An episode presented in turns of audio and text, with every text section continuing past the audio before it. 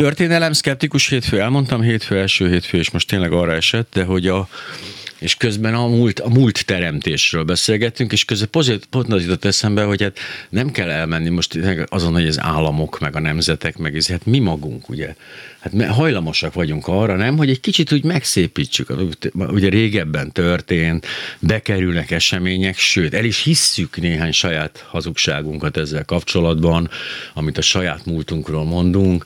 Ez egy ilyen ős, valószínűleg ilyen valami fontos evolúciós tulajdonságunk ez nem, hogy hazudunk magunknak valami picit szebb, nem biztos, de ez most nem arról van szó, hogy amikor az ember kitalál egy diplomát, és ezzel bemegy műteni, hanem hogy csak egy kicsit hogy megszépítjük. Tehát, hogy nem is voltunk olyan rossz fejek, nem is mi voltunk a hibásak. Szóval ez egy, ez egy hajlam. Üdvözlöm a Klubrádió hallgatóit, és boldog Várj új évet. Bocsánat, most hallani? Semmi. Most hát eddig is csak, most jobban. Tehát akkor üdvözlöm a Klubrádió hallgatóit, és boldog új évet kívánok ja, igen. mindenkinek, mert hogy mm. nekem ez még új, igen. És akkor visszatérve az evolúcióról nem tudok mit mondani, tehát hogy ez mennyire mm. evolúciós sajátossága. Az, hogy csak a szépre emlékezünk meg, hogy utólag megszépülnek Igen. az emlékek, ez, ez természetes. Viszont akkor én mégis visszatérnék úgy kicsit Jó, tudtam, kijebb, tudtam, tudtam. Visszaterelném a történelem felé a, a beszélgetés irányát. Mielőtt itt a saját térségünkben, illetve saját magunk házatáján körülnéznek, egy kicsit én kitekintek azért hogy nagy, hmm. nagyobb, nagyvilági léptékekre. Három területről nagyon röviden, kettőről tényleg röviden, az egyikről egy picit hosszabban, uh-huh, ugyan uh-huh. E, Figyelek e kapcsán. Igazából két jelenségről van szó. Az egyik, hogy ami számunkra kellemetlen, arról igyekszünk vagy megfeledkezni, vagy megszépíteni, ami pedig szép, vagy úgy gondoljuk, hogy szép, azt meg igyekszünk felnagyítani, esetleg igen, a történelem hamisításig is elmenve. Kezdem a, az előzővel, hogy a kellemetlen eseményeket mondjuk elfelejtjük, vagy nem egészen úgy interpretáljuk, ahogy az, ahogy az, ahogy az mások látják, esetleg az elszenvedő felek látják. Kicsit kiránduljunk távol-keletre, nagyon-nagyon röviden ismétlen, mind a két esetben röviden, mm. rövid leszek. Például a japán háborús bűnökkel kapcsolatban évtizedek óta probléma, hogy a japán tankönyvekben ezek nem úgy jelennek meg, mint háborús bűnök. Japánnak a második világháború előtti és alatti háborús bűnös cselekedetei, illetőleg maga a megszállás néha... A Kínáról beszélünk. Nem, csak, nem, nem csak Kínáról, nem? hanem Indokínáról. Aha, ja, igen, igen, hát az ott, igen. Indokínáról is, vagy a Fülöp-szigetekről, tehát ott, vagy Koreáról ott úgy jelennek meg ezek a, ezek a cselekmények, mint valami civilizációs tevékenység. Néhány évtizedes, évtizedes emlékem, még az akkor nagyon-nagyon régen létező Magyarország című uh-huh, igen, igen, sajtószemléjéből, ott uh, konkrétan szemezgettek a koreai uh, anyagok a japán tankönyvekből, és a megszállást úgy vezették fel, hogy, Jap- vagy Korea megnyitotta a kapuit Japán előtt. Tehát ez igen. ilyen, igen, igen, finoman szóló és eufemisztikus volt, az mindig is, most is feszültségeket okoz, amikor egy japán miniszterelnök ellátogatta a, a második világháborús emlékműhöz, a hősök emlékművéhez, hiszen ott háborús bűnösöket is eltemettek. Tehát ezt, ez, a fajta, ez, ez mondom probléma mindenütt. Picit áttérve Kínára, Japán kapcsán, 1937-ben, amikor bevonultak Nankingba, egy ilyen több százezeres mészárlást rendeztek, vagy legalább százezer áldozattal járó mészárlást Nanking meggyalázásaként vonult be a történelembe. Ezt a japánok természetesen igyekeznek minél kisebbíteni. Kínában a mai napig is áll, és teljesen jogosan áll a Nankingi emlékmúzeum ezekről az eseményekről. Ugyanakkor miközben Kínában áll ezekről az eseményekről az emlékmúzeum az aktuális problémákat, vagy Tibet megszállásáról pedig egyáltalán teljesen más kontextusban hallunk. Úgyhogy mondom, mások is léteznek ezek a jelenségek, és akkor rátérve a másik területre, hogy a, a múltat mennyire szépnek, mennyire dicsőnek látjuk, hát muszáj becsempésznem alig észrevehetően a uh-huh. saját szakterületemet, a Csak nem! Oh, egész, igen. egész véletlenül igen. sikerült el, erre kanyarodnom. Hmm. Pontosabban csak látszólag Mesopotámia igazából a recepció történettel foglalkozunk, a múlt feldolgozásával menjünk vissza Saddam Hussein időszakába. Uh-huh Amikor végül is úgy döntöttek a, a nyugati hatalmak szövetségesek, nevezzük akár, hogy, hogy megdöntik Saddam Hussein Bagdad elfoglalásakor, a repülőtéren térről mutattak képeket, és akkor ki voltak írva a különböző terminálok. Az egyik terminált úgy hívták, hogy Babilon, a másikat úgy, hogy Ninive. Saddam Hussein Irakiában. Uh-huh. Tehát egy arab országban a múltuka, múltukra, a területük múltjára, hiszen nem a saját múltjuk, hanem a annak a területnek a múltjáról van szó, mint valami dicső emlékre, ami, ami igazából legitimálja az ő hatalmukat. Erre nagyon jó példa, hogy Saddam Hussein, amikor újjáépítette részben, a teljes egészében nyilvánvalóan nem lehetett Babilon falát, akkor olyan bélyeges téglákat nyom, építettek bele a, a, a építménybe, a rekonstrukciós építménybe, hogy Nabukudurius úr felépítette Babilon falat, és rekonstruálta Saddam Hussein. Hát igen, a, ez ügyes egyébként abban a szempontból, hogy ezt úgy nem, az elég barbár dolog lenne kiszedni ezeket a téglákat belőle. De ezek új téglák, ugyan a égetett Azért mondom, téglák. Akkor sem szednék ki az ember. Igen, igen. Újak. Érdekesség, hogy ez a téglába nem égetés, hanem téglába írás, ez a mezopotámia hagyomány uh-huh. volt, hiszen az Istennek építették be a falba a téglákat, az emberek ezt nem is látták, tehát ez befelé fordulva az Istenek számára, hogy ki volt az, aki mhm. felépítette ezt a falat. Tehát az, ezt a hagyományt fejleszt, vagy elevenítette fel a saját legitimálására Saddam Hussein, illetve láttam egy olyan fényképet egy a Bass Parknak egy kongresszusáról, ami kicsit hasonlított a mi pár kongresszusainkra, ahol a három nagy egy oldalról, ha idősebbek még emlékezhetnek, a Marx, Engels, Engels és Lenin. Lenins. Ez nagyon igen, fontos, igen, hogy igen, igen. igen. Nos, ott Hammurapi oldalról második Nabukudurius és Saddam Hussein volt a harmadik. Tehát mm. ilyen szintű, mm. ilyen szintű felhasználása történt a mezopotámi időknek Ráadásul, De mégis jogosan, azért lássuk be, tehát legalább területileg stimmelt. Területileg, nagyjából. Területileg nagyjából stimmelt, Igen. csak ugyan, de hogy mennyire jogosan. Azt, hogy büszkék vagy arra az adott területnek a területen talált eredményekre, és hogy őrzik és átadják, a, beteszik úgymond a közösbe, az emberiség közös kultúrkincsébe, az, az érthető. Piramisok. De, de hogy saját politikai célra használják fel, ez e, finoman szól is erősen vitatható. Hát ezt én értem, de... Az hogy... meg, hogy az arab, hmm. arab népesség a mezopotámiai népességnek bármilyen Na ideig, azért ideig a, a hallgatók 99%-a nem jut el, hogy mi is ott a probléma ezzel az egész arab, perzsa, stb. problémával, mert hogy ott, ott arabok érnek arra felé. Hát, hát nem. Akkoriban még nem. Na, Tehát, jó, az oké, okay, de... Igen az asszír uralkodók beszámoltak az arabok elleni hadiáratukról, ott tevéket is uh-huh. láthatunk meg, stb. De hát ők nem voltak arabok. Hát jó. De most, már azok. Az, azt a területet most már... Igen, Úgy értem, hogy most már ők is azok, tehát visszamenőlegesen is arra változtak. Egyébként ez nagyon érdekes ez a terület, mert hogy ugye például a beduinokkal kapcsolatban van ez, hogy ők, tehát hagyják be őket ezzel békén, ők se nem, se nem ezek, se nem azok, és hogy ők hadd maradjanak már azok, amik. De hogy ez a probléma fönnáll. Tehát, hogy... Ott az életmóddal kapcsolatban is vannak problémák, már nem úgy problémák, hanem hogy a hagyományos állam szerkezetben nagyon nehezen beilleszed uh-huh. a törzsi struktúra ezek a nomád viszonyok tényleg évezredeken keresztül léteztek, és még ha nem is ugyanazok a törzsek, de hasonló uh-huh. struktúrában működnek. Vagy például egyébként csak egy pillanat még visszautalva az előzőre a, a történelmnek az ő, hát egy kicsit, hogy is mondjam, a szépre emlékezésre, hogy ugye az egészen kezd ilyen mókás lenni a törököknél, hogy ez az, az örmény népírtás nem volt. És hát már tényleg, tehát hogy is mondjam, tehát az örmények tudják, mindenki más tudja, és szerintem a törökök is sejtik, mármint az átlag állampolgárok is, hogy volt ott valami, de ők ezt kategórikusan tagadják. Ez egy ilyen komolyan... Olyan szinten tagadják, hogyha jól emlékszem, ez, ezért börtön is járhat, hogyha valaki... Hát remélem, innen most valaki, nem visznek. Valaki Törökországon belül, uh-huh. belül azt mondja, hogy népírtás történt.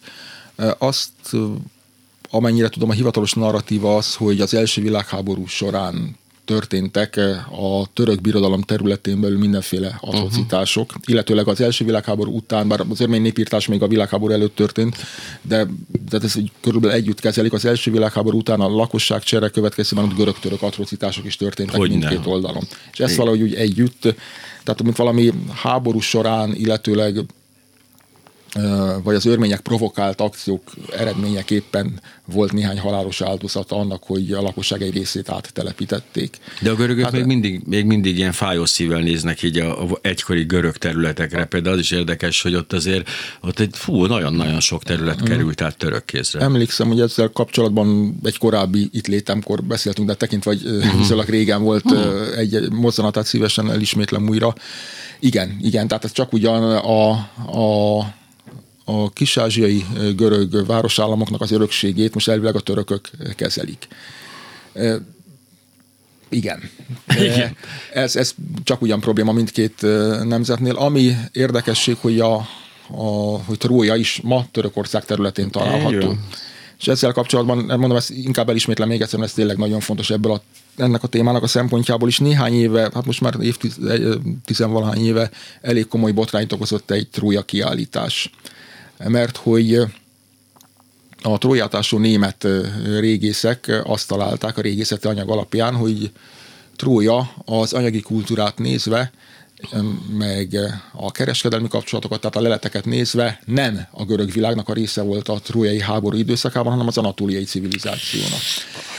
Na most egy kis, kis kitérő a török identitás fel, hogyha szabad valahogy így fogalmaznom. Uh-huh. Amikor megalakult az új török köztársaság, nyilvánvalóan szemben az előző, a szévri békét elfogadó szultánátussal szemben alakult meg. Tehát a, az oszmán örökséget akkoriban még mondjuk, hogy nem, nem szerették annyira.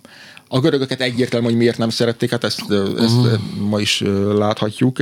Kellett valami olyan, olyan olyan múltat találni, amire büszkék lehetnek, és úgy gondoltak, hogy az anatóliai örökségnek az őrzőiként uh-huh. fognak megjelenni. És az, az az eredmény, az a tudományos eredmény, hogy Trója a trójai háború feltételezett időszakában, vagy az időszámításunk előtti második évezredben inkább az anatóliai térséggel áll kapcsolatban, és kulturálisan ahhoz a kultúrkörhöz köthető, ez nagyon kapóra jött a törököknek. Hát, hogy így, azért, amik, így ezért, amikor Németországban megrendezték a Trója Traumund Wirklichkeit, tehát állam és valóság című kiállítást, akkor olyan tárgyakat is kiengedtek Törökországból, amelyeket máskor uh-huh. korábban, meg azóta sem soha. Hogy ezt a, hát ezt, nyilván, a, hát. ezt a gondolatot alátámasszák. Tehát ez volt a török oldalról a, az oka, hogy miért engedték ki ezeket a tárgyakat, és hogy hogyan interpretálják, vagy hogyan építik be Tróját a saját múlt szemléletükbe. Volt ennek azonban egy másik vetülete is, hogy van egy másik vetülete, ugyanis az európai kultúrkör a trójai mondát, meg mindent a görögséghez kapcsolja, és, mint a, és mivel a görög, görög-római, a klasszikus antikvitás emlékezet az európai civilizációnak az egyik alapja, ezért a korábbi, idősebb nemzedék mondjuk így, kifejezetten zokon vette azt, tudományos értelemben is zokon vette azt, hogy, hogy Trója nem a görögséghez kapcsolódik elsősorban, hanem az anatóliai kultúrkörhöz, olyan szinten, hogy az ásatót a régészet Denikenyének nevezték ott a Tübingeni az, egyetem. Az, az nagyon rosszat jelent, ez, ez, csak ez, mondom a hallgatóknak, az nagyon, nagyon, nagyon durva, igen, igen.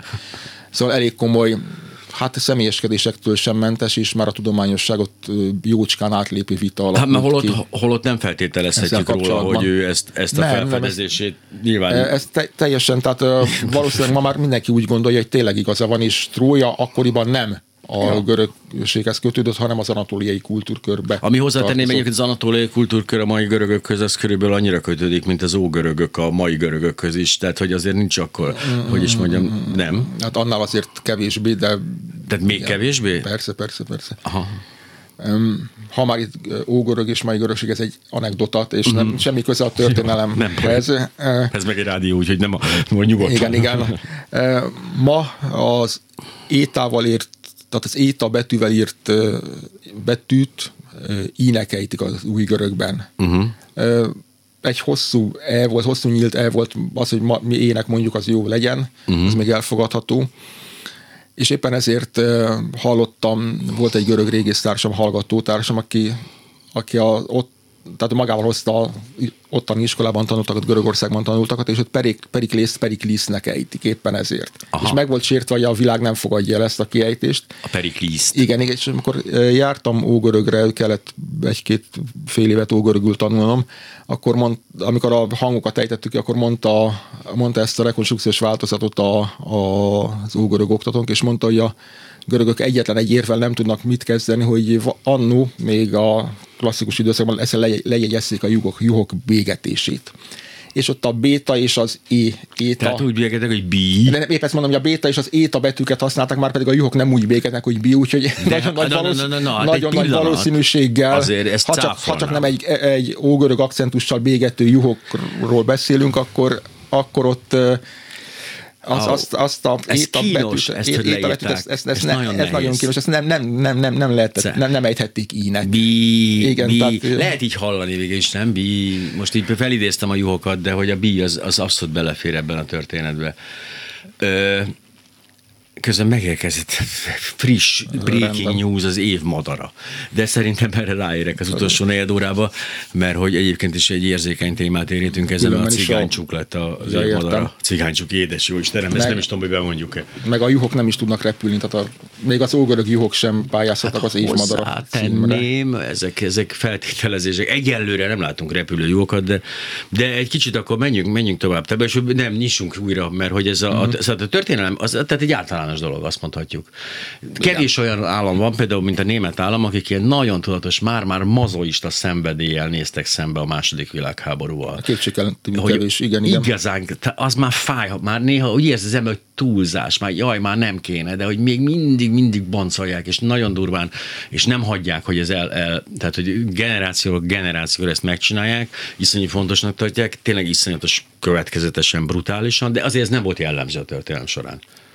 Nem, és ez, ennek kapcsán érdemes azt is megemlíteni, hogy a hivatalos politika és a közgondolkodás az nagyon-nagyon nem ugyanaz. Mármint általában. Általában, általában, uh-huh. persze, persze, most nem konkrétan Németországról, hanem általában ja. beszélek. És akkor hát picit rátér, közelíthetünk uh-huh. a saját területünkhöz, nézzük, a szomszédos országban érdemes körülnézni mert eh, mi is történt? Hát eh, sajnos kezdjük egy számunkra tragikus, szörnyű eseményel, akár a délvidéki eh, vérengzésekkel, újvidéki vérengzés, de azért mondom délvidéket, mert nem csak újvidék, hanem ott a Igen, környéken, a, konkrétan a, a szerb partizánok által elkövetett tömeggyilkosságokról beszélek. 2013-ban fogadott el a szerb parlament egy olyan, ö, olyan határozatot, amely háborús bűnnek nyilvánította és, hogy az, és, ne, és ne, nem úgy, hogy amnestiát adnak a magyaroknak, hanem kimondták, hogy nem is történt magyarok, a magyar lakosság, az ottani délvidéki magyar lakosság, az áldozatok nem is, csinál, nem is követek el semmit, és ártatlanul kellett elpusztulniuk. Amikor, tehát ez egy, ez egy történelmi, nagyon fontos hangsúlyozni, ez egy uh-huh. történelmi deklaráció volt, amikor viszont az emlékhelyeken saját pénzből a magyar közösségek kereszteket állítottak, volt olyan hely, ahol 12-szer távolították el a, távolított el a szerb lakosság, rombolt el konkrétan uh-huh, a keresztet, és a 13-at már egy 13-as számmal ellátva állították fel. Ez volt néhány éves sír, úgyhogy nem tudom, hogy azóta van-e már 44 történt-e bármilyen dolog, változás. Igen. Ugye ez e... nagyon érdekes, mert nálunk például a Hideg Napok című igen, igen. könyv elég hamar megszületett. Igen. És hogy ez úgy tűnt például, pedig hát ránk se jellemző ez a dolog, de hogy mi ezzel szembenéztünk valamilyen szinten. Ami, Abszolút. Mert ugye ott két mészárlás volt azon a környéken, egyszer ugye bevonuló magyar uh-huh. katonáké, másképp meg ott partizánoké, egy egyik visszataszító, mint a másik, nyilván arról van szó. Csak az érdekes módon nekünk ez így benne volt a köztudatban. Tehát pont ez az a úgymond pozitív példa, ahol, ahol tényleg szembe tudtunk nézni a saját saját bűneinkkel, hiszen a, a megszálló lakosság... De ezek szerint a szerb állam is képes volt erre. Eltelt néhány évtized, és, az, és, és a szerb állam igen, hogy a szerb közvélemény mennyire az, az kérdéses. Mert legalább, legalább a hideg napok révén, révén, bocsánat, a hideg napok mutatják, hogy pont ezzel az újvidéki magyar hadsereg által elkövetett tömeggyilkossággal a magyar lakosság szembe tud nézni. Hát ebben nem vagyok ám biztos. Én, én úgy érzem, igen? hogy igen. Igen, igen, igen. Vannak azonban más területek is. Egy érdekes példa Csehszlová- volt Csehszlovákia uh-huh. példája, a szudéta németek kitelepítése és kisebb mértékben a magyarság kitelepítése Csehszlovákia területéről a második világháború után ilyen milliós, a szudéta németek ter- uh-huh. területén, területén esetében milliós népmozgásokkal járt, kényszer népmozgásokkal, és olyan atrocitások történtek, amelyek több tízezer halálos áldozattal jártak. Azért az, az nagyon komoly.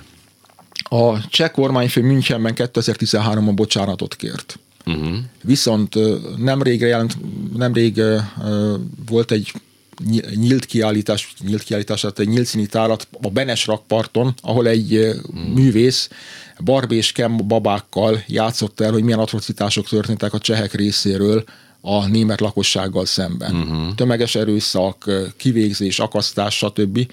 És nagyon komoly felháborodás fogadta a cseh lakosság részéről és újra is felhánytor, újra felhánytorgatták például Lidicének a példáját, hogy inkább Lidicé, Lidicéről kellene beszélnünk, amit a németek kiirtottak a helyi. De hát ez egy állandó után. probléma, ez a, tehát ez a, a, hogy is mondjam, tehát minket is vertek már, meg, meg mi is vertünk meg másokat. Nem lehet mindig Szóval ez, ez ilyen, de furcsa, mert hogy persze az arányokról is szó van, meg mindenről, meg ugye például én ismerek személyesen a Kassáról kitelepített magyarokat, akik mm-hmm. ugyanezt, hogy azt mondták, hogy most akkor indul a szekér egy órával egy bőrönt, az is borzalmas volt, megérkeztek Magyarországra, életükben nem jártak, azt se tudták mi ez. Tehát ugyanezek a tragédiák megtörténtek, nem voltak, ennyire durván nem voltak, tehát eh, hogy ilyen, eh, tehát az gyakorlatilag ilyen gyilkosságok, stb. Tehát legalábbis nem, nem ilyen tömegesen, de hogy, eh, ja, és ez volt, és persze erről is, meg a Lidicé, hát Lidicéről is kell beszélni, hogy ne kéne beszélni, az is borzalmas történet volt. Én teljesen véletlenül egyszer egy nyaralás alkalmával ott első kézből hallottam a beszámolóba, én addig nem is gyerekként ott valaki ezt így elmesélte, pont a Csinyec környékén. Na mindegy, ezek borzalmas dolgok, de, hogy, de nem lehet az egyikről, csak az egyikről. Gondoljuk mi, de közben meg lehet. Hát közben meg a, az egészséges szellem azt kívánja, hogy mi jók voltunk, ők meg rosszak. Hogy mennyire egészséges, az igen, tehát érted, hogy saját magát védő. Igen. Um, de pont amivel kezdtük a uh-huh. beszélgetést, hogy hajlamosak vagyunk csak idézőjelben csak a szépre emlékezni, és ha már itt megemlítettem, akkor hadd hozzam szóba, vagy egy, egy honlapot hadd ajánlak, a tényleg.com, ahol például ezt a ezt a cseh. Tényleg.com. Tényleg. Az például azért jó, mert egyrészt azért, mert tudjuk folytatni a hírek tudjuk. után majd, a hírek után tudjuk ezzel folytatni, másrészt meg addig lesz idejük, hogy, a, hogy beírják. Tényleg az ékezetet hagyják el. Tényleg.com és hírek. Pálfi Zoltán történésszel beszélgetünk, és pont itt lapozgatom ezt a tényleg.com-ot, és jó, igen, tehát igazán annak, aki, azt mondja, hogy azért ez nem volt annyira, tehát jó a németek ellen nagyobb mértékben több német, stb., de a magyarok ellen is elég komoly. Tehát programok igen. voltak, kényszerdeportálás, munkatábor, kényszermunka, tehát ja, tehát hogy persze az, se, az sem zöggenőmentesen, az se egy ilyen virágdobálós kitelepítés volt. Ezek borzalmasak, de ezek, ezt ne, na, egyrészt nagyon nehéz megoldani. Tragédia nélkül bármiféle ilyen lakosságcsere, stb. Kivéve azt, amikor valaki igazolni tudta német származását, és boldogan az NSZK-ba távozott a szocialista Magyarországról, az egy kicsit vidámabb volt ennél. Na, és itt vagyok a tényleg.com-on. Ez mondjuk ez a Benes dekrétum, ez, ez fenntartható hosszú távon? De most, most csak az, a, nyilván gondolatilag, hogy szerint ez meddig lehet fenntartani, mert kínos, hát kínos egyszerűen. Um, nem vagyok a Benes dekrétumok szakértője. Egy valamit viszont nagyon muszáj megjegyeznünk. Egészen más gondolunk mi a Benes dekrétumokról, mint akár mint Csehszlovákiában. Ez hogy mik, mik azok a Benes dekrétumok. Ha jól emlékszem, 140 valahány dekrétuma van a Edward, Edward Benesnek, és ez, ezek a ezek a dekrétumok gyakorlatilag lefektették a csehszlovák államnak az alapját. Ennek dur, ha jól, megint ennek nem néztem utána, az, ha jól emlékszem, 15 van, ami a, a különböző nemzetiségekkel foglalkozik. Tehát amikor mi azt mondjuk, hogy Benesi dekrétumok, mi erre a 15-re gondolunk. Nyilván, igen. Amikor azt mondja egy cseh vagy egy szlovák, hogy a Benesi dekrétumok ők az egészre, amelyek lefektették az állam alapját. Tehát, hogyha itt elhangzik az, politikus szájából nem szokott, a sajtóban olvasom gyakran, hogy a Benesi dekrétumokat el kéne törölni, pláne, hogyha ezt egy politikus is kimondja, akkor az nagyon nagy félreértést okoz a másik oldalon, hiszen így gyakorlatilag a csehszlovák állam alapját, vagy cseh és szlovák állam alapjait kérdőjelezik meg. E, igen, azokat a pontokat, amelyek, e, amelyek például a magyarság és a németség jogfosztásáról szólnak, e, csak ugyan várjuk meg, hogy előbb-utóbb majd érvénytelenítik, mert a... Vagy legalábbis felülvizsgálják, felülvizsgálják, felülvizsgálják. Ez zavaró benne. Igen, igen. Mintha az egy ilyen szent szöveg az, lenne azért, egyben az egész. Azért mondom, hogy ők, nekik az, az hogy a Benesi dekrétumok teljesen más jelent, mint nekünk, tehát ö, tudom, hogy számunkra ez nehezebb, mert nekünk is valamennyire megértéssel kellene közelni, holott mi vagyunk azok, akik, akik, akik a dekrétumok egyes pontjai alapján Ja. Igen, csak azt sem lehet mondani, hogy Veszent Trianon bizonyos pontokban. Tehát, Tehát ó, igen, az igen, egész. Igen. Pedig ott is biztos lehetne egy kicsit azért gondolkozni, Jó. de nem fogjuk ezt tenni. Merre megyünk? Igen, tényleg pont komon vagyunk tehát. És merre is megyünk tovább? Ott látható mindenféle, nem csak a mások házatáján való körülnézés, ahogy Bár például nagyon jó az előbb, előbb beszéltünk a, a Benes rakpart ürügyén, hanem láthatók a múlteremtésnek a, a példája, hamis múlteremtésnek a példája, a mítoszoknak a beemelése a történettudományba, hivatalos történettudományba, tehát ebből a szempontból is érdemes. Meg az, az, az a terület egyébként, ha az oszmán birodalomról beszéltünk, az egy borzasztó érdekes terület, a egykor ex-szovjet államok, amelyek hmm. türk, türk igen, vonalon igen. vannak. Ott például ez úgy, hát ott kontroll nélkül burjánzik ez a dolog gyakorlatilag. Ki figyel, de most tényleg most a kirgizek mit mondanak magukról? Hát azt mondanak, amit akarnak. Ugye nyilvánvaló Kirgizisztán különösebben nem, semmelyik út mentén nem fekszik oda, arra véletlenül sem betődik az hmm. ember, de ott ez például zseniálisan pörög. Tehát azt vettem észre, hogy a Türkmenisztán meg ezeken a helyeken, hú, ott azért, ott azért kontroll nélkül lehet ezeket így tolni. Ehhez most nem fog tudni hozzászólni Jó, de nem is csak, hogy azért hogy a, türk, a türkmének a kedvencem ebből a szempontból, de a többiek is azért klasszul, klasszul el vannak ezzel. Miközben gyakorlatilag ezek maradtak orosz fennhatóság alatt. Tehát az ott élők, vagy az ott járó ismerőseim azt mondják, hogy a gyakorlatban ott orosz az működik az orosz fennhatóság, nincs úgy ott a, tehát nincs kiírva a táblákra, de hogy azért nagyon keményen ott vannak, és hát ők egymást is gyűlölik szerencsére, tehát nyilván ez az ott a helyi konfliktusokban klasszul kimutatkozik, és ott van egy ilyen csodálatos történelem szemlélet, tehát hogy ahogy bemutatják ugye az ő, az ő fantasztikus történelmüket és az egymással való harcaikat, az, az azért megérne egy ilyen hossz, hosszabb dokumentum sorozatot, de most nem fogunk ennek nekiállni, mm. hanem jöjjünk közelebb. Tehát igen, Rendben. a szomszédoknál vagyunk, de, de hát az, persze az románokat nem tudjuk akkor elkerülni. Sajnos meg, hát igen. Igen, tehát nehéz.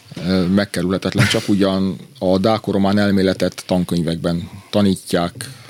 Volt szerencsém magyar nyelvű Romániában készült tankönyvek. Ez, ez még a bőven az átkos idei, hmm. időszakából való tankönyvek, de ennek ellenére egyfelől ott a Géta és a Dák örökség, nem, nem, nem csak hogy örökség, hanem a kontinuitás, a, akiknek a révén a románok már egy, egyfolytában ott éltek eh, Erdélyben, és ebből a szempontból különösen érdekes volt, amikor Gyuláról olvashattam. Eh, Gyula tudjuk már a, a muszlim történetíróknál is megjelenik, a akkor még türköknek nevezett magyaroknál a Sztyeppe vidéken, hogy van egy ilyen katonai uh-huh. vezetőjük. Nos, a román tankönyvekben eh, Gyula Geluként egy román volt, akit a magyar hódítók eh, eh, magyar hódítók elpusztítottak. Pontosabban a lovát is feláldozta, amikor jöttek a hódítók, ezek lettek volna a magyarok, és saját magát is leszúrta. Gelu. Gelu, igen, tehát az, az, a, hmm. az a méltóságnév, amiről már a, a Sztyeppe vidéken megemlékeztek a, mondom, muszlim történetírók, az a románoknál, mint Gelu, mint egy helyi román fejedelem jelent okay. meg. És ezt a magyar, magyar, tehát az erdélyi magyarságnak ezt így kellett megtanulni a általános iskolában, úgyhogy hát Én ezekben Nekem az volt, igen. az a pillanat volt egy kicsit megrázó, amikor rájött, hogy a román nyelv az volt az, amit a Julius Caesar korában a köznyelv, köznyelv volt. Az, a, tehát ők nem azt a latint beszélt, az csak a felső szintű volt, és a köznyelv az a román volt. Itt éreztem, hogy picit billeg ez a dolog, na de hát két hete meg azt is tudjuk, hogy a karácsony a kerecsen sólyomból Ez nem két hete, ez már több éve.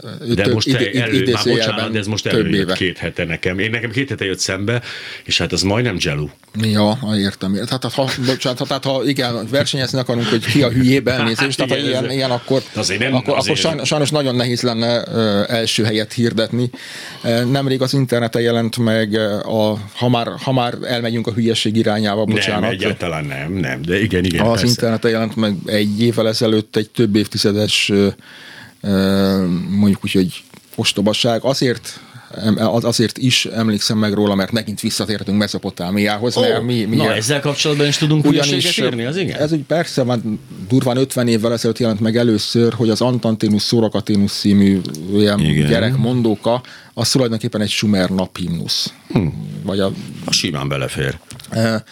Akkor ezt mindenféle szubkultúrában lehetett látni, és akkor el két évvel ezelőtt. Tehát eltelt úgy 30-40 év, hogy ez lenyugodott volna, mert ezt már akkor is írtak róla, akik értetek hozzá, hogy tömény ostobaság az egész. Hisz honnan ered? Ezt tudjuk, hogy honnan ered egyébként? Mert nem furcsa az Antantinus bevallom, tehát hogy honnan ered ez a semmilyen, Aha. tehát ilyen, igazából halancs, ezt, ezt, ezt, ezt, hogy nyelvészeket kéne megkérdezni, én nem tudom. Jó, az Ispirángi rózsa, ugye ez az Ispirángi rózsa, az uh-huh. Ispilből, és ez milyen klasszul le lehetne vezetni ezt uh-huh. is Sumérra. De, de nem. De nem. És akkor mondom, két éve jött velem szemem, meg kérdezte is egy ismerősöm, hogy ő ezt látta a Facebookon terjedni, és megint, megint elkezdett terjedni, ez az Antanténusz, ez, ez, ez, ez egy uh, Sumer izé, Na ezek például szöveg. teljesen ártalmatlan dolgok, azt kell, hogy mondjam. Jó, hát, persze a tudatlanságot erősíti. Annyiból, annyiból nem ártalmatlan, hogyha elég sokan mondják, akkor előbb-utóbb olyan ember is fogja mondani, vagy olyan embernek a gondolkodásába is eljut, aki később aztán különböző pozíciókat szerez. Vagy, Na,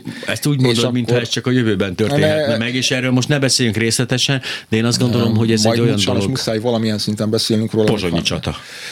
Is, igen. Ja. A pozsonyi csata is muszáj. Tehát az a lényeg, hogy, mm, hogy sajnos itt Magyarországon is találhatók a szubkultúrában olyan, egyel, egyelőre nagy, nagy többségben a szubkultúrában olyan elemek, amelyek mondjuk úgy, hogy a hozzáértőknél mosolyt fakasztanak. Igen, de hogy ez egyrészt, hogy bár csak úgy lenne, hogy a szubkultúrában van, uh-huh. kettő, meg azt vettem észre, és ez tényleg iszonyú fontos, bár mindenféle bántás nélkül, hogy lehet valaki a világ legjobb szívsebésze, onkológusa, súlyemelője, vagy, vagy, vagy akrobatikus rock'n'roll táncosa, ha társadalombiztosításról kérdezzük, hülyeségeket fog mondani, uh-huh. mert nem ért hozzá. Tehát van a magyarokban egy olyan dolog, hogyha valaki valamiben jó, akkor az biztos a másikban is okos. Sajnos és nem sajnos ez nem csak a magyarokban, de mindjárt visszatérünk a magyarokhoz. Aha, csak jó megint kihasználhatom, hogy beszéltek a saját területemről. Nyilván, hát azért anélkül, hogy itt azt írok, igen, szóba se kerül. Nekem mindenről az jut az eszembe, igen. Ismerem tudjuk. ezt az érzést, nekem mindenről magam jutok igen, eszembe. Igen, Itt most nem az asszírokról, hanem a hetita ékírásról. Nagyon hmm. röviden.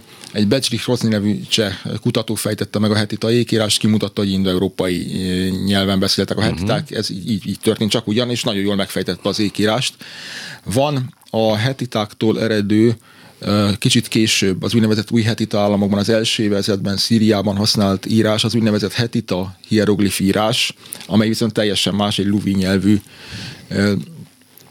írás lehet megpróbálta megfejteni, gondolva, hogy ha ezt megfejt, akkor mindjárt meg fogja fejteni Nyilván. azt a másikat is, hol nem is teljesen más szakterület, csak ugyanannak a területnek egy picit másik szelette, és ahogy elment arrébb, kiadott egy könyvet, és köze nem volt ahhoz, hogy később hogyan hogy eljutott könyvig ez a dolog, és ott igen, igen, mert úgy, úgy gondolta, hogy ha az egyiket megfejt, akkor ő már meg fogja tudni fejteni a másikat is. Tehát az a jelenség, hogy valamihez értünk, és akkor. De azt nem veszi észre az ember közben, hogy nem fejtettem meg? Hülyeségeket írok, nem fejtettem meg? Azért ez elég egyértelmű, megfejtettem, vagy nem. Viszonylag kevés szöveg, nehezen olvasható. Ja. A, a megfejtése mai napig nem fejeződött be, tehát teljesen pontosan még mindig nem tudjuk, hogy mi meg hogyan. A hetiták egyébként akkor, tehát ezek szerint ott az egyiptomiakkal való konfliktusok során nem tűntek el teljesen, hanem vannak ilyen hát, heti... hát, úgy tűntek el. Oké, okay, jó van, tudtam, hogy éreztem, éreztem, hogy jó helyre megyek. Nem, nem, ez, ez kicsit, kicsit, kicsit messze voltak, nem tűntek el a hetiták. Ne, azóta sem. Már úgy értem, az egy, egyiptomiakkal való konfliktusok során meg pláne nem tűntek el, ahhoz messze is mm-hmm. voltak, hogy közvetlen hatást gyakorolhassanak egymásra. Csak olyan keveset hallunk a később a hetitákról. Persze maga a birodalom el, eltűnt, hogy minek következtében nagyon komoly viták vannak. Régebben a tengeri népekhez kötötték tengeri népek vándorlásához. Ez már nagyon régen volt, azóta már uh-huh. tudjuk, hogy inkább belső konfliktusok, valamint egy komolyabb éghajlatváltozás Hú, na most ebben nagyon szívesen nem belemennék, de csak, hogy ebben nem. a birodalom, az, az e, ugye... Nem, és az, viszont az emlékük megmaradt, mert a, a nem trónörökösöket, a nem trónörökös fiakat a hetiták által vaz, ellenőrzött vazalus államok trónjára ültették például Észak-Szíriában. Uh-huh. És magát a hetita nevet és picit a hetita identitás megőrizték, így került bele a hetita név a Bibliába, holott ezek már nem hetita államok voltak a hetita birodalom bukását követően, úgynevezett luvi nyelvű államok, ma új hetita államoknak hívjuk őket, és uh-huh. ezeknek volt az írása az a fajta hetita hieroglif írás, amit Rozinak nem sikerült de, megfejteni. De ez nem egy szerves fejlődés során volt a hetita írásból, hanem nem, ez nem, egész te, más, egészen, teljesen, teljes, más. Teljesen más. úgy viszont te, te, igen, teljesen más, teljesen más. Ez nehéz, de hát nem tudod valóban el tudom érteni azt, hogy egy kicsit el, el, elkalandozott. Na mindegy, igen. Tehát ez arra példa, hogy igen. mondom, az, hogy valaki... Tehát egy, még ez gyakorlatilag azonos szakterületen azonos belül szakterületen is belül is előfordul. Hát még más szakterületen. Igen, ráadásul a bölcsészeknek megvan az a hátrányuk, aki a bölcsészettel foglalkozik, hogy közérthetően fogalmazzák meg még a szakcikkeket is. Ja. És akkor innentől fogva mindenki azt hiszi, hogy ért hozzá. Kiírtam egy olyan részt valahonnan, elnézést kérek, de, de, de. biológiával kapcsolatban, egész pontosan orvostudomány, Mert azon, hisz azon belül viroló, virológus. virológia, mert hogy a, pont a koronavírus kapcsán uh-huh. tett valaki egy bejegyzést, eh, de nem a koronavírusról, hanem a rákról, igyekszem eh, érthetően uh-huh. felolvasni. Egy tudós nem azt mondja, hogy például X gyógyszer gyógyítja a rákot, mert a rák nem egy specifikus betegség, hanem egy ernyő kifejezés, ami számos tumoros elváltozást foglal magában. Egy kutató maximum azt mondja, hogy például a trametinib második fázisú vizsgálata gyermekkori gliomában vagy refrakter tumorral, plexiform neurofibromában szenvedő betegeknél és a MAPK ERK út aktiválódásával TRAM 01. Tehát ezt mondja egy, egy, Ezt- egy ezt- tudós, egy igen, ezt- természettudós, egy alkalmazott tudományal foglalkozó ember, na most egy laikus ezt hallja, akkor, akkor tudja, hogy neki nincs keresni valója, mert fogalmas nincs arról, hogy most mi, mi hangzott el. De reménykeltő. De reményt kell, még igen. Viszont mi történik, amikor akár nyelvészettel, akár történelemmel kapcsolatban még egy szakcik is valakinek a kezébe kerül, nagyjából érti, hogy miről beszélnek. Igen. Nyilvánvalóan vannak szakkifejezések, amelyeket nem pontosan, de többé-kevésbé tudja követni. Ebből pláne azok az emberek, akik a szak, akinek a szaknyelvük teljesen más, mint a hétköznapi beszéd, például a, a már is szóba kerültek szívsebészek, meg, Jogászok. meg műszaki egyetemisták, meg jogászok, stb. stb. Azt fogják hinni, hogy azért, mert értik, ők, ők maguktól is Nyilván. tudnának, ért, tudnának ezzel foglalkozni, és, és és releváns megalapításokat, vagy érvényes megalapításokat tehetnek, anélkül, hogy bármibe belementek, hanem nem csak az adatba, hanem az adatok feldolgozásának módjába. Ezért is. van több autodidakta történész, mint Ö, autodidakta igen, nőgyógyász. Igen, igen, igen, igen. Bár mondjuk az utóbbi most nem vagyok biztos. De hogy, de hogy ez oké, okay, persze, hát erre, erre kóvágunk meg minden, meg, meg azt vettem észre, hogy nagyon kevés ilyen önjelölt matematikus van, az, például, az szinte minimális, Igen, ott, igen. ott az nagyon kemény. De történész, ez persze, hát hogy ne, hát majd a, én igazából, a, amit szerettem még, ez a 80-as évekre vonatkozik inkább, az ez a, nyelv, ez a nyelvészkedéssel összekapcsolt történész, tehát hogy, a, hogy a, például a, mit tudom én, az iráni nevek, azok hogy is, azok hát egyértelműen, hogy rokonoknak kell, hogy legyünk, hisz egy csomó iráni kifejezés kiválóan fordíthatom magyarra rögtön. Persze, ez ugyanaz, mint az Antantinus, tehát ugyanabból Ja, hát a, igen, nyilván. Abból a kultúrkörből felad, míg ugyanez virológiában azért, hát lássuk. ez be nehezebb, igen. rohadt nehéz. De hogy, hát igen, tehát a, a rákó-román kontinuitás, az, az tényleg ez most létezik egyébként, vagy náluk az most az, az egy kicsit csöndbe, de úgy, na jó, erről ne beszéljünk alapon, az eltűnt? Így a Nem, tankönyv? nem. Tehát még létezik, csak nem, nem az, a, az a gőzhenger, ami korábban volt, hogy angol nyelvűen publikáltak mindenütt, és tehát hogy az, ami egy időben a magyar ismeretterjesztésből nagyon hiányzott, hogy külföldön megjelentették a Igen. Saját történetüket. Ez, ez, ez például a magyaroknál nagyon, nagyon hiányzott. Ez, ez, ez most tehát nem, nem, az az, nem az, az intenzitással. Mert igen, még mi elvárjuk valahogy, hogy olvassák el magyarul, de komolyan néha azt érzem, hogy tehát valami, valami történik, valami van a kultúrával kapcsolatban, azt egyszerűen azt gondoljuk, hogy hát úgy, úgy is hallja, a zenét úgy is hallják külföldön is, de ezek a kiadványok, ezek a, ezek a kőkemény izé, az, nyomulás. Össze, az összefoglalók hiányoznak, mert szakcikkek, szakmonográfiák azért születnek angolul, há, meg Persze. nemzetközi nyelveken, hál' Istennek. Csak ezek a nagy, nagy összefoglalások. Na de van itt, jó, és most tényleg most, hogy izé látom az órát, ö, térjünk már, azért van nekünk Muszáj. egy, egy pozsonyi Ez Sajnos megkerülhetetlenné vált pár héttel ezelőtt. Mert igen. hogy ez klassz. Mert hogy hát az a baj, hogy mire mondjuk, hogy klassz. Csak ugyan a pozsonyi csata 907-ben ö, abból a szempontból tényleg jelentős volt, hogy egyértelművé vált a külföld számára, és hogy a magyarság az általa megfo- elfoglalt területeket tartósan meg tudja őrizni. Igen, azért az egy nagyon fontos tábla ez, volt. Ez nagyon-nagyon fontos volt, igen. Egyértelművé vált akkor az is, hogy katonailag a magyarság erősebb, eh, mint a Hát, mint ahogy azt feltételezték. Viszont az összes többi, ami ennek a filmnek kapcsán történt, az, az inkább elkeserítő. Hát ezt látod, ez egy értelmezés, de hogy fogjuk fel, hogy ez egy játék, ez egy vicc, ez egy pillanat. kedves Na jó, gesztus, akkor már- ajándék. Induljunk el egy picit távolabbról. nem, nem, most nagy, nagy, Jó. nagy, nagy, nagy meglepetés fogok okozni, mert nem hozom szóba Mezopotámiát. De hogy, Ne, hogy, hogy? eh, Induljunk el Hollywoodból. Jó. Én nagyon szeretem például a Rettenthetetlen című filmet, Igen. illetve a Ridley Scott féle rendezői változatát a Mennyei Királyságnak. Igen. Nagyon-nagyon jó filmek, mint filmek. De ezek nem történelmi feldolgozások, hanem történelmi eseményekből kiinduló, időnként nyomokban valós eseményeket is tartalmazó, meg valós szereplőkkel játszódó fantasy történtek. Ja, azért ezt majd a skótok majd Igen, tehát például, ha valaki a William Wallace-féle Sterlingi csatát, ahol aminek az volt a lényeg, hogy a hídon való átkelés közben verték tönkre az angolokat, és ott még egy folyót sem jelenik meg a csatatmező, meg nem, hogy egy híd. Tehát ilyen, ilyen szinten. Na jó, hát ez, uh, ezek kukacoskodás. Vagy aki a Szaladin szultán életét, meg a, a Jeruzsálemi királyság történéseit a Ridley Scott féle filmön próbálja re- rekonstruálni, hát az nagyon-nagyon csúnyán mellé megy de ezek hollywoodi filmek is bevallottan, vagy nem félig bevallottan, inkább szóra, a szórakoztatás a cég, nem pedig az ismeret a hatásuk a, a köztudatra, mint a történelemkönyveknek. Viszont ha, viszont ha valaki utána megy, akkor látja, de nem is akarják. Tehát az a lényeg, hogy nem akarják a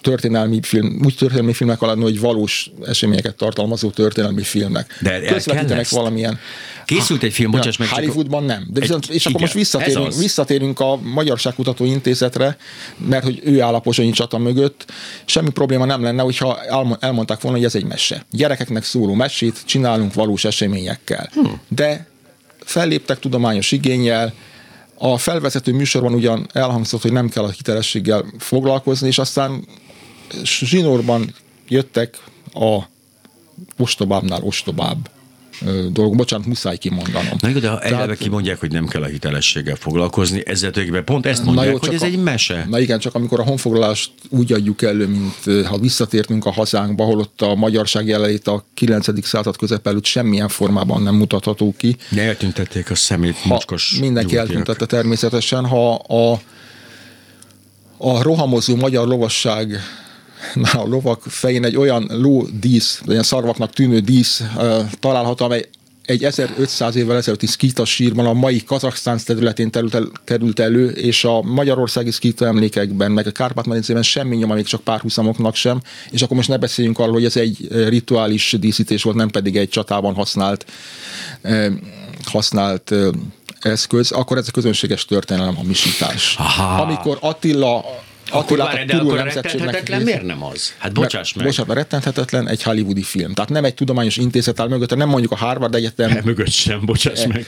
Elnézést, oké. Tehát a magyarság e, e, Erre akarok kifutni, hogy hm. onnantól fogva, hogyha egy intézet beáll egy ilyen film mögé, akkor azt azt nem lehet komolyan venni tudományos értelemben. Egy pillanatig sem próbáltuk komolyan venni a Magyarságkutató Intézetet, de hogy nem is ez a lényeg. Az a lényeg, hogy, hogy most ebben én, én nekem kell megengedődnek lennem. Tehát azt gondolom, hogy, hogy ezek tényleg, ezek, ezek, ez egy gyakorlatilag egy vicc, hát tudjuk, hogy a, ez, a, ez, a, ez, a, ez a animáció, hogy ez egy 20 évvel ezelőtti állapotát uh-huh. mutatja az animációnak, nyilván nem voltak rá millió dollárok, nyilván azt gondolták, hogy legyen kedves is egy darabig, voltam egy csomó olyan dolog, ami történelmileg hát nem megalapozott, egy a, lá, a látványelemként jelent meg.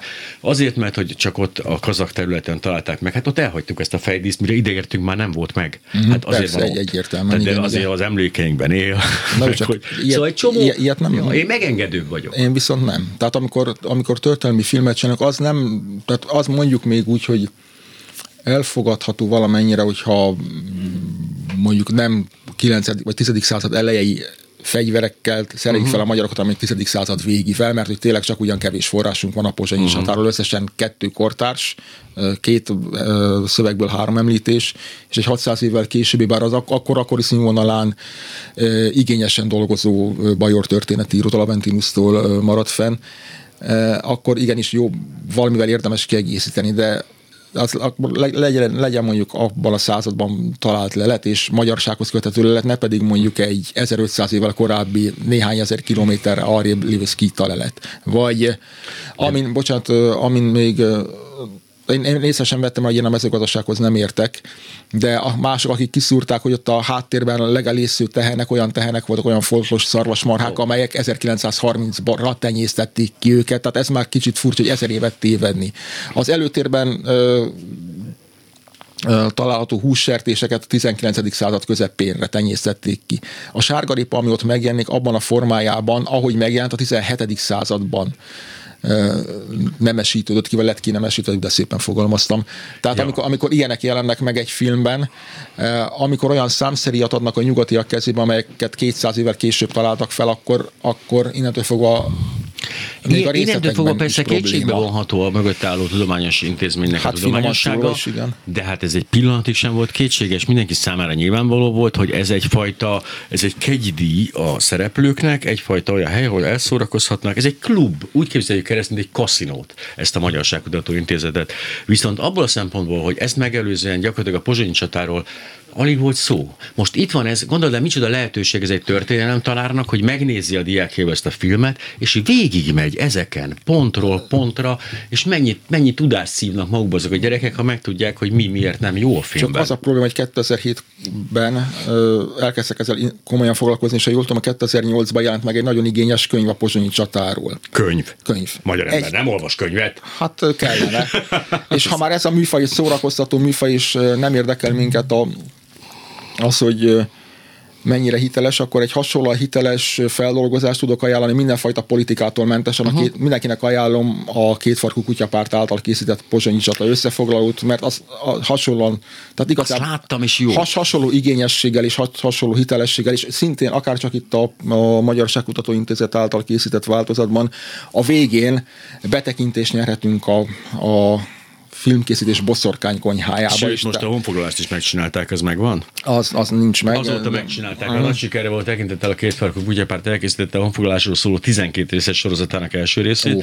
Nem búcsúzunk el, most viszont bennünk maradt egy csomó dolog, úgyhogy most a hírek után is mi jövünk. Jó, van, Jó, még, van még egy negyed van, óra? Van, még mert hogy, mert hogy azért ezt így, így nem szabad így fönt hagyni a hangulatot, hanem majd levisszük. Jönnek a hírek. Erősebb nincs is. Értem. Ja, Páfi Zoltán történész. Igen, mert hát itt ilyen, a csúcson nem lehet abba hagyni. Igen, igen, félbejtok, és három dologról mindenképp Na, szeretnék beszélni ennek kapcsán. Gyorsan fel is sorolom. Jó. Az egyik a hun-magyar rokonság fel vetülés, hogy mikortól, a másik West Point, és a harmadik pedig egy mozzanat a, a a filmben, a Magyarságkutató Intézet által összerakott filmben. Hogy értsék az emberek, a West Point a Katonai Akadémián máig tanít tananyaga. Mondom, ezt, ezt majd el fogom mondani, Jó. csak azért így címszavakban. Igen. Kezdem az legutolsóval, ugyanis két olyan két helyen is elhangzott egy olyan mondat, ami finoman szóval is megütötte a fülemet. Több is, de most ebből a uh-huh. vonatkozásból a bevonuló magyarok úgymond védőszárnyai alá vették az itt élő népeket. Tehát ez úgy, ez úgy megvan, amint, amint mi bevonulunk valahova egy más népesség által lakott területre, és egyből védőszárnyai alá vesszük az ottaniakat. Hát ki is írthattuk volna Persze, őket. Az oszmán törökök is így vettek minket a védőszárnyai alá, meg valószínűleg a mongoloknak is ez volt a célja, hogy a védőszárnyai alá vegyenek minket. Tudom, kukacoskodom, de... A mongoloknál egy kicsit mást feltételezek, de a törököknél abszolút ez, a, ez van a közgondolkodásban. Úgyhogy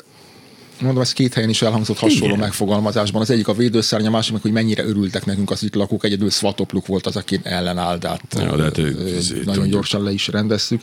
Tehát ilyenfajta megközelítés, mondjuk úgy finoman szóval is történelmietlen. Ez mindenképp muszáj volt. A, ami pedig a folytonos hun-magyar kontinuitásnak a hangoztatása, ami a filmben megtörtént. Nos, az 9. század első feléig türköknek vagy ungrinak hívták a, a krónikások, a, már a nyugati krónikások uh-huh. a, a magyarokat, meg türköknek a keletiek is tulajdonképpen. Az első említés az egy legendáriumban, Modena, Modenai Szent Geminian legendájában bukkant fel, aki 910 körül halt meg, hogy, eh, hogy a hunok és a magyarok azonosak lennének. Tehát a kortársak még nem gondolkoztak ilyenekben. E, egészen a 12. századi Keletvár, amíg ez vált az uralkodó nézetté Igen. nyugaton. Tehát eh, az, hogy, az, hogy bárki a hunok rokonainak vélt minket, pláne mi magyarok a hunoknak tartottuk volna magunkat, se egyáltalán semmilyen említése nincsenek, és akkor tényleg jön a West Point Akadémia. Ez, ez Nem, egy pillanat, erre, erre csak egy ja, picit, egy egészen kicsit maradjunk már itt, jó, mert hogy a Sándor Kárának a könyve egyébként a, ja, az, az ebből a szempontból egészen fantasztikus. Mindenkinek ajánlom a Nyelvrokonság és Hunhagyomány című Mert könyvet. hogy pont ez a igen, történet igen. lényeg, hogy nekünk igen, a csodaszarvas és minden, ezt, ezt nem kell eldobnunk, nem kell ez egészet elvetnünk. Ez a, mert hogy ez egy, egy fantasztikus dolog, csak közben az, a, a tudatos énünkben ezt azért le kell tisztázni. Meg a másik az, hogy a hunokat, ha nép népnek tekintjük, az egy dolog, de ha életformának, tehát ezt a sztyeppei életformát tekintjük, ugye, mert hogy sok később is hívtak hunoknak nem hunokat, ugye ez, ez előfordult, azért volt egy ilyen dolog. Igen, meg főleg szkítáknak mindenkit, aki mozgott. Na ezért mondom, hogy igen, akinek, aki, lova, aki lovon ült, a szkíta volt, tehát ebből a szempontból még van is egy kicsi ilyen összemosási lehetőség. Én éppen ezért szeretném határozottan szétválasztani, és akkor, hát ha, már, ha már itt, és Sándor Klára könyv erre nagyon-nagyon jó, Tehát attól, hogy a nyelvünk finnugor, attól még nyugodtan kutathatjuk a népünk történelmét, úgyhogy ja. a nyelvnek és a népnek nem sok köze van egymáshoz. Vagy gyakran. Nem hát sok, egy gyakran nem előfordul, mindig, hiszen nyelvátvétel az, igen, az egy igen. létező dolog. És a hun-magyar rokonság kutatásának igenis helye van a történettudományban, csak nem a magyar őstörténet rekonstruálásában, hanem a magyar eszmetörténetnek a felvázolásában, mert ez a gondolat, ez nagyon sokáig élt jelen a magyar közgondolkodásban, termékenyítette meg a kultúránkat, a művészetünket, tehát igenis van helye a kutatásnak, csak nem mossuk össze a történelemmel. Ezt én értem, ez az történettel nem Én, mint ateista szoktam ezt hangoztatni, azért, mert Isten nincs, a vallás még létezik. Az egy kutatható jelenség. Mm. Na, tehát ez, de most ez, Igen, ez, ez, nem az, messzire vezet, de menjünk akkor West Pointba. Jó, és akkor térjünk rá West Pointra, mert hogy amikor megjelentek a kritikák, a hát finoman szólva is jogos kritikák a történészek részéről, a történészek részéről is ezzel a pozsonyi Bizonyos történészek. Ezzel a pozsonyi rekonstrukcióval kapcsolatban, akkor valamelyik szövetség gondolkozom a nevén, de elfelejtettem. Mindegy. Szerintem nem egy olyan jelentős szövetség. Tiltakozott egy újságban, hogy hogy beszél a West Point Akadémián törzsanyag, és hogy hogy merik ezt egyáltalán. Na most ez a Mendemonda ez eljutotta a Pozsonyi csatával és a korszakkal tényleg foglalkozók körébe is, és egy történész írt a West Point Akadémiára, hogy mi a helyzet ezzel. Direkt úgy tette fel a kérdést, hogy nem említette a Pozsonyi csatát, azt kérdezte, hogy a magyar történelem kapcsán milyen események, és volt ott az 1848-as szabadságról, voltak az a oszmán várvédő háborúk, és igen, megemlítette a Pozsonyi csatát. Ezek után kérdezett rá a történész, hogy a Pozsonyi csata hogy jelenik meg. Kiderült, hogy a törzsanyagban nincs benne. Tehát a tananyagban nincs, a tankönyvben nincs benne, viszont konzultációs témaként ott van, tehát aki kutatja, az, uh-huh. azzal lehet foglalkozni, illetve a példatárban ott van, mint a könnyű lovassági manőverekre egyfajta példa, uh-huh. egy másfajta két eltérő harcban. Hogyne, hogyne. Könnyű lovasság hogy reagál. Tehát West, igen, West Pointon tanítják, de nem törzsanyag, és nem kell a kadítok, nem verik bele a kadítok fejébe, ja. hogy bezzeg a pozsonyi csata. Tehát mondjuk úgy egy féligasságról de egyrészt igen, én e- ezzel foglalkoztam pontosan, Balog Gáborral csináltunk egy műsort annak idején, aki, aki történelem szakos tanár és jobboldali volt, és az, a Konok Péter Balog Gábort mm. összeültettük, és ez ilyen jó poén mm, volt igen, igen. kérdések kapcsán, tanácsköztársaság, és akkor na, hello. Mm. De nem az volt, amit vártunk, hanem két intelligens ember nagyon jó párbeszédet folytatott, én pedig azt hittem, hogy megverik egymást, de mindegy, mert ugye a szórakoztatóipar része volt, nem a történelem. De hogy, és pont ez volt, hogy volt egyszer egy vendégelőadó, hogy hogy került be West Pointra, ők is utána mentek ennek idején, és volt egyszer egy vendégelőadó, egy, egy magyar uh-huh. diszidens vendégelőadó, és onnantól Érdekes, származtatóan igen. került ez be, hogy neki ez, egy, neki ez egy eléggé fontos témája volt, és sikerült becsepészni. De semmi gond nincs azzal, hogy West Point ott van, hisz mondom, ez, ez a csata létezett legalább, tudjuk, hogy volt ez a csata, dicsőséget hozott nekünk, és egy fontos történelmi, tényleg, hát ahhoz képest, hogy mi 56-ot, hát egy vesztes forradalom, 48 leverté, olyan ünnepeink vannak, hát ez tök jó lenne egy olyan. Mondjuk a dátumot azt tudjuk pontosan. Pontosan tudjuk, hogy 907, mert ez feljegyezték. Na jó, 907, de hogy április 4. Nem, július, Na. július első felében. De július, ez nagyon jó, igen. mert nincs semmilyen jó De, ünnepünk akkor. Hát igen, igen. Azt tudjuk, hogy egy oklevél kapcsán az oklevélnek az eredetisége kérdéses, de valószínűleg valós oklevélből uh-huh. másolták, hogy június 17-én történt valami összehívás, hogy induljanak a seregek. Jó, az jó. És jó dátum. Mert júli, a nyár az július olyan... 4-5-6 valahogy így, mert hogy több részletben történt a csata uh-huh. rekonstruálhatóan több részletben, vagy amennyire lehet rekonstruálni, mondom, a szorványos források meg párhuzamok alapján az több részletben Jó, történt. tehát ez létező csata, tehát létező csata fontos, jó fontos csata volt, tehát kell foglalkozni vele, csak akkor a és mivel ilyen tényleg jelentős csata volt, akkor az, az ember elvárna, hogy a jelentőségének ezt megfelelően mondom, igen, megadhatnánk vele. ezt a tiszteletet neki, igen, hogy igen. olyan emberek foglalkoznak vele, akik... Hogy Persze az, az is egy járható út, hogy gyerekeknek kiírunk pályázatot, hogy az otthoni számítógépen készítsenek animációt, készítsenek, készítsenek egy mesét a pozsonyi csatáról, és akkor elkészül de egy ilyen fajta, és akkor az mese. Ez történt. Csak nem gyerekeknek írták ki, tehát Jaj, ez, ez de, a hogy probléma. Ez igen, ez furcsa egyébként, hogy ilyenkor igen, ez borzasztó. Tehát a tudomány működését ismerve, az, ó, az, egy, az egy nagyon összetett, nagyon-nagyon-nagyon jó szólt működés. Az, hogy a tudományban nagyon ritkák az egyszerű válaszok. Igen, és pont ez a gond, hogy ilyenkor azért... Pontosabban nem baj, ez, ez a szép benne. Csak... Igen, de hogy azért gondolom, hogy nincs ott egy ember, Tehát tényleg nem volt ott egy ember, aki azt mondja, hogy ne nézzük át, és Az a, baj, beszéljük hogy, meg. az a baj, hogy több ember is volt, aki, akinek ezt tudnia kellett volna a szakmájából fakadóan. Nem nevezek meg senkit. Nem Helyette is. viszont ajánlok egy könyvsorozatot a magyar történelemmel kapcsolatban.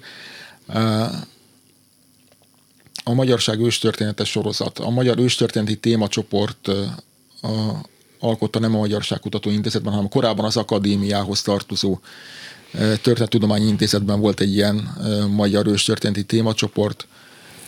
Hat kötetes sorozat foglalkozik a uh-huh. honfoglalók fegyverzetével, viseletével, kultúrájával, az itt élő népekkel, a kelet-európai népekkel, magával a népvándorlással, nyelvünk rokonságával, ö, hogy a, ny- a, milyen nyelvi hatások érték a magyarságot, az itt élő és a szomszédos kész, népek. ez megjelent ez már. megjelent hat kötetes sorozat.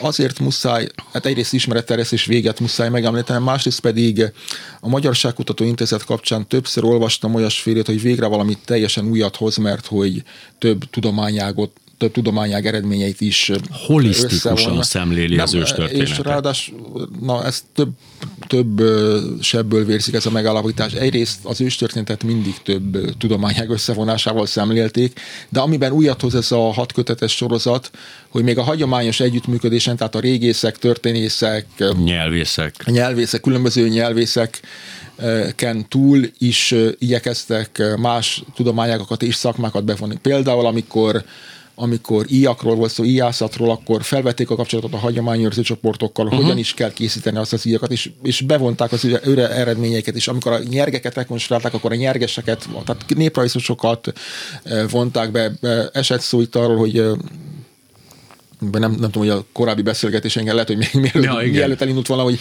hogy a hogy uh, a népdal motivumaink is mennyire... Az uh, még előtte beszélgettünk, előtte igen, beszélgettünk, erről, de hogy ja. de bevontak zenekutatót is. Tehát ez Hát vagy, sokkal, ga- vagy étel, tehát ez iszonyú fontos, hát hogy ez a répa kapcsán kiderült, uh-huh, hogy, hogy mit ettek, például ez iszonyú izgalmas történet. Kétségtelen, igen. Tehát az a lényeg, hogy bevontak nem csak ö, a hagyományos uh-huh. együttműködés keretében, hanem az, kitágítva más szakmák és tudományágak képviselőit is ebbe a rekonstrukciós kísérletbe. Éppen ezért nagyon-nagyon durva csúsztatás, finoman szóltam, szólva csúsztatás, hogy a Magyarságkutató Intézet ebben bármiféle újat hozott volna. Jó, csak ez a, az a Buborékban élünk című történet. Tehát, hogy az én szám íze szerint még senki sem beszélt, mit tudom én, valamilyen témáról, akkor az azt gondolom, hogy na végre megjelent az első alapvető mű ebben. Hiába meg 15, ha az nekem nem tetszett. Ez, ez mondjuk megint azt gondolom, hogy ezt nem jó, hogy egy történész ezt mondja, de egy átlagembernél ez abszolút bevett a gyakorlat. Ez a hatkötetes mű egyébként ez, ez tekinthető egy ilyen alapműnek? Tehát ez, ez hogy képzeljem el? Ekkora könyveket képzeljek Nem, nem, nem. Hogy nem. ezek ilyen Kife- kifejezetten a nagy közönségnek Aha. Írodott, olvasmányos, Ja, hogy ez rengeteg, rengeteg képpel, térképpel, Ah, aha. ábrával. Jaj, jaj, most, most a szélszesek elindultak lefelé az emeletről, és mi elvágják a torkomat. Tehát, hogyha még egy szót ejtek erről a könyvről, mert hogy nyilván, de ez egy jó pont, hogy elmondtuk, de legalábbis nekem jó, mert akkor utána tudok nézni. Tehát ez, egy, ez gyakorlatilag ez egy, ez egy nagyon jó kiindulási pont, ha bárki ezzel Nagyon, bármit nagyon akar És foglalkozni. ráadásul akkor- nem csak ahhoz, hogy, hogy mi az, amit tudunk a magyarságról, és hogy a rekonstruálható tu- tudományos értelemben, hanem hanem abból, abból a szempontból is, hogy ö, bizony itt vannak vitás kérdések, és és ha figyelmesen olvassuk a köteteket, akkor látható, hogy egyes kutatók nem értenek egyet, és, és, nem, és néha az ellentétes álláspontok is megjelennek. Tehát ez igazából egyáltalán nem baj, a tudomány így működik. És pont ez kívülről a csapda egyébként, mikor azt mondják az emberek, hogy na de hát hát erre a tudósok is vitatkoznak. Igen, vannak kérdések, Pont az amikről a lényeg, igen, de vannak, amiről nem. És hogy ez a, ez a lényeg, hogy ezeket ki kell szűrni azt a néhány kérdést, amiről nem vitatkoznak. Tehát például nincsenek gyík emberek az angol királyi családban. Bármi, erről nem vitatkoznak a tudósok. Én még soha nem jártam a Windsori kastélyban, úgyhogy ezt nem merném százszerzalékosan Na látod, ez az. A tudósokkal ez a baj. El, el, elképzelhető, hogy valami a raktárban van pár gyíkember, de Hát ez, ez nem. a baj a tudósokkal, hogy nem hajlandók határozottan azt mondani, hogy már pedig az angol királyi családban nincsenek gyík emberek, Viszont- de aki ezzel foglalkozik, az állítja. Az, igen, igen. Nagy valószínűséggel egyébként tényleg nincsenek. Viszont hadd térjek vissza ehhez a könyvsorozathoz és Aha. a könyvet kiadó Magyar Őstörténeti Témacsoporthoz. Érdemes rákeresni is, hogy Magyar Őstörténeti Témacsoport, mert akit komolyabban érdekel, nem csak tudományos ismeretterjesztés szintjén, nagyon jó szakcikkei is vannak ennek a témacsoportnak, és az interneten elérhetők. Tehát ez, ez egy mélyebbre Ez menő sokkal, de dolog. sokkal, tehát sokkal, de sokkal mélyebb, és aki igazán próbál tájékozódni, az mondom szak, szakmai cikkeket is találhat. Magyar őstörténeti Témacsoport. témacsoport. Igen, ha ezt így Rossz nevet valaki. választottak ám. A Magyarságkutató Intézet mennyivel ütősebb? Jó, nem, ez, nem osztod ezt, de hogy... Mert igen, mert most én is próbáltam egy memorizálni ezt, hogy magyar őstörténeti témacsoport, és ezért másodszorra sikerült. Ez tényleg olyan, mint némányi pártvezető, komolyan kínos, nem, nem emlékszem némelyik pártot, hogy kivezeti. E, ezen azért dolgozni kéne, most ezt a politikusoknak mondom. Tényleg.com, ez az egyik, igen. amit fontos, ott is, ott is találhatnak dolgokat, mindenben. Én most nézem azt egyébként, hogy e, pont ez most, ez nekem újdonság, hogy ide belementem ebbe a, ebbe a, a, ebbe a e, ukránok, ez nagyon izgalmas, ukránok, oroszok, Az ukrán-lengyel kérdés, az külön-külön nagyon érdekes, igen, igen, igen. hogyan értelmezik a közelmúltat. És hát Nagy-Britannia. Meg nem csak a közelmúlt történet. Igen, igen. Az, azt gondolom az ember, hogy hát Nagy-Britannia, egy civilizált, felvilágosult, csodálatos országot, biztos aztán ezt már letisztázták, hát nem. Hát ott, ott is vannak problémák. Én azonban, ha már Nagy-Britannia szóba került, nem tudom mennyi időnk van még, egyetlen egy... 40 másodperc, ez ja, jó. Egyetlen egy dolgot, hogy amiért viszont irigylem őket, a Gandhi című film, ami fiataloknak uh-huh. egy meghatározó filmje volt, arról szól gyakorlatilag az angolok által csinált film, készített film, hogy az angolokkal szemben hogy vívja ki India függetlenségét. Uh-huh. Tehát mikor fogunk mi eljutni ilyen szintre, hogy mondjuk a, a Deaktéri evangélikus templomban